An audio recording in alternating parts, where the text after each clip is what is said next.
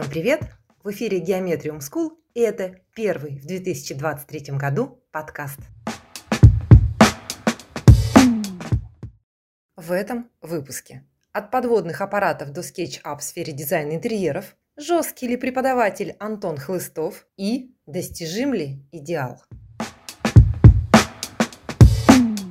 Наш сегодняшний гость Антон Хлыстов, выпускник Geometrium School, автор курса SketchUp и куратор уже нескольких курсов – базового и курса Pro. Антон, здравствуйте. Здравствуйте. Антон, а как становятся учителями? Да на самом деле как такового осознания до сих пор еще нету.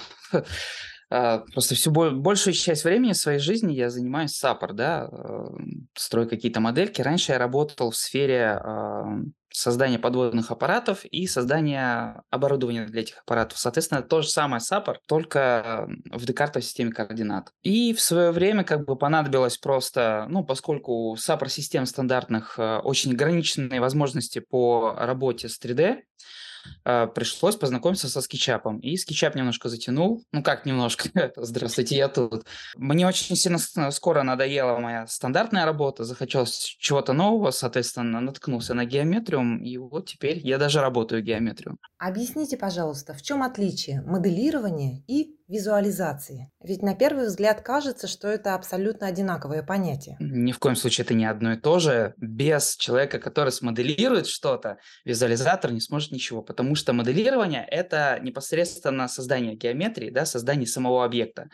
А визуализация, зачастую работа визуализатора, чем заканчивается? Ты расставил в объемчике уже готовые модельки, кем-то смоделированы, и все как бы это такой своеобразный конструктор детский. А, то есть без моделирования визуализатор это просто человек, который просто что-то расставляет в объеме и все. Если он вообще в принципе не умеет моделировать, то он скорее всего даже не займет ниши э, в этой сфере, потому что ну как минимум хотя бы какую-то примитивную модельку надо уметь смоделировать. К примеру, какой-то шкаф дизайнер захотел какой-то особенный шкаф. Э, если такого в стандартных моделях ты не нашел, то все, ты ему не нужен.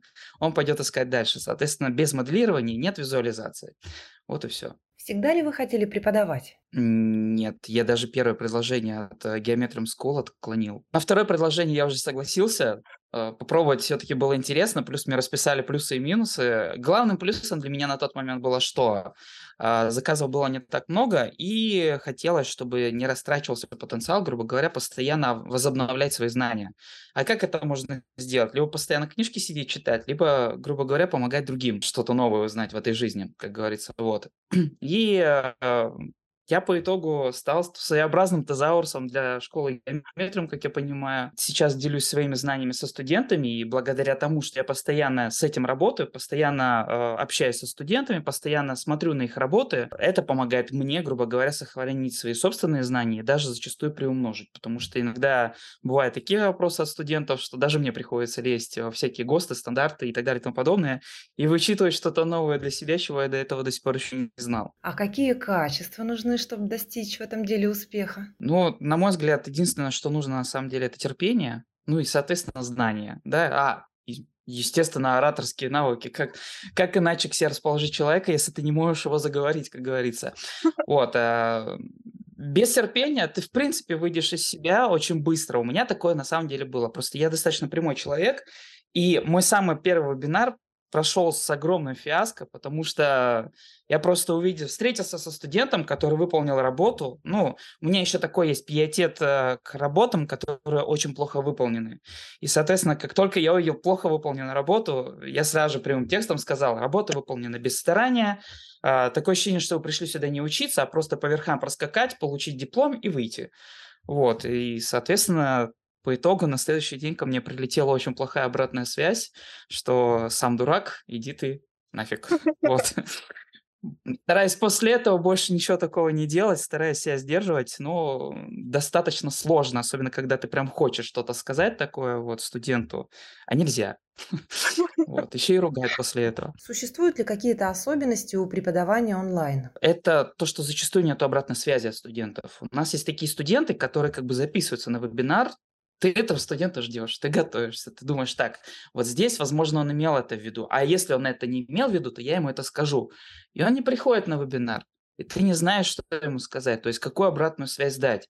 А, и, соответственно, приходится что? Тоже скакать по верхам. Просто проговорил нормы эргономики, проговорил нормы согласования, а дальше все. Никакого совета ты студенту дать не можешь, потому что ну, ты просто не знаешь его хода мыслей. А свой ход мысли навязывать – это, ну, скажем так, табу, потому что своих клонов строгать – это как-то глупо. Э, расти себе, как говорится, поколение на смену, и э, тех, кто тебя подсидит очень быстро. Вот. Э, Поэтому вот в этом основном, да, заключается, когда у нас как бы офлайн, студент прямо перед тобой сидит, и он может пояснить свой ход мыслей, и ты можешь ему помочь развить свой ход мысли, да, либо настоять на правильный путь. А если студента нет, то ход его мысли ты не знаешь, и все, что ты можешь ему дать, это какую-то стандартную базу, которую он и без того может получить у нас в курсе, почему-то он этого не сделал, видимо. Вот, вот такая особенность такого преподавания. То есть, как и в обычной жизни, самое главное – это диалог. Получается, что вы часто преподаете людям, которых не видите. Есть ли у вас секреты, как держать контакт с виртуальной аудиторией? Здесь опять-таки все завязано скорее на разговоре, да, то есть э, именно на диалоге. То есть если есть обратная связь, опять-таки, от студента, тогда можно э, как-то построить взаимодействие, э, выяснить у него какие-то его проблемные места, да, что-то посоветовать и так далее и тому подобное. Соответственно, как только ты зацепился за что-то, автоматически это внимание, оно появляется. Соответственно, если студента нету, то не с, с кем просто строить эту связь.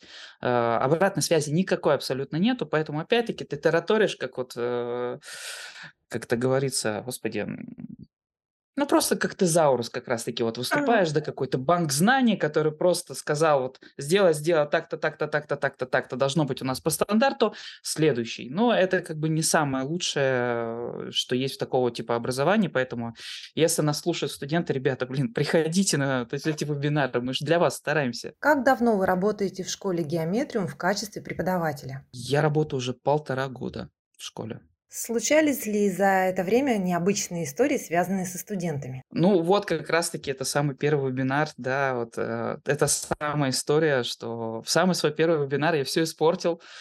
Э, на самом деле это был самый первый студент э, с очень плохой работой, естественно, как бы я прямым текстом высказал все студенту. После этого обо мне пошла слава, что я какой-то жесткий преподаватель и так далее и тому подобное. Всех критикую и так далее и тому подобное. На самом деле не совсем так. Я просто не люблю плохо выполненные работы. Вот и все.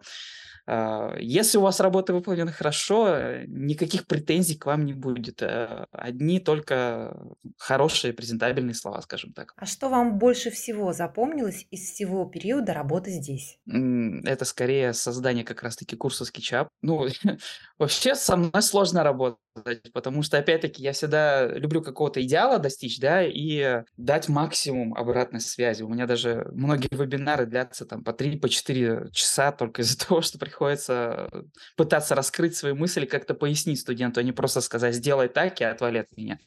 Вот. И есть такой момент, что у нас есть задача сделать максимально короткий, максимально полезный урок. Если сейчас это слушают Тоня, наш продюсер, и Марго, наш методолог, я у вас, ребят, прошу прощения, просто каждый раз вот эти сокращения сценариев со мной, это был, ну, это настоящая война была, да, потому что э, я отстаивал каждое слово и пытался доказать, что должно быть так. Но на самом деле ребята сократили курс, Поверьте, курс намного был больше, и если бы все делали, как я хотел, то вы, вы бы там э, по три часа слушали лекции про то, как начертить одну линию. Поэтому э, этот курс э, заслуга не только одного человека, да, это еще и заслуга нашего великолепного продюсера Тони и нашего великолепного методолога Маргариты. Антон, спасибо вам большое за такой интересный рассказ и, конечно, услышимся снова.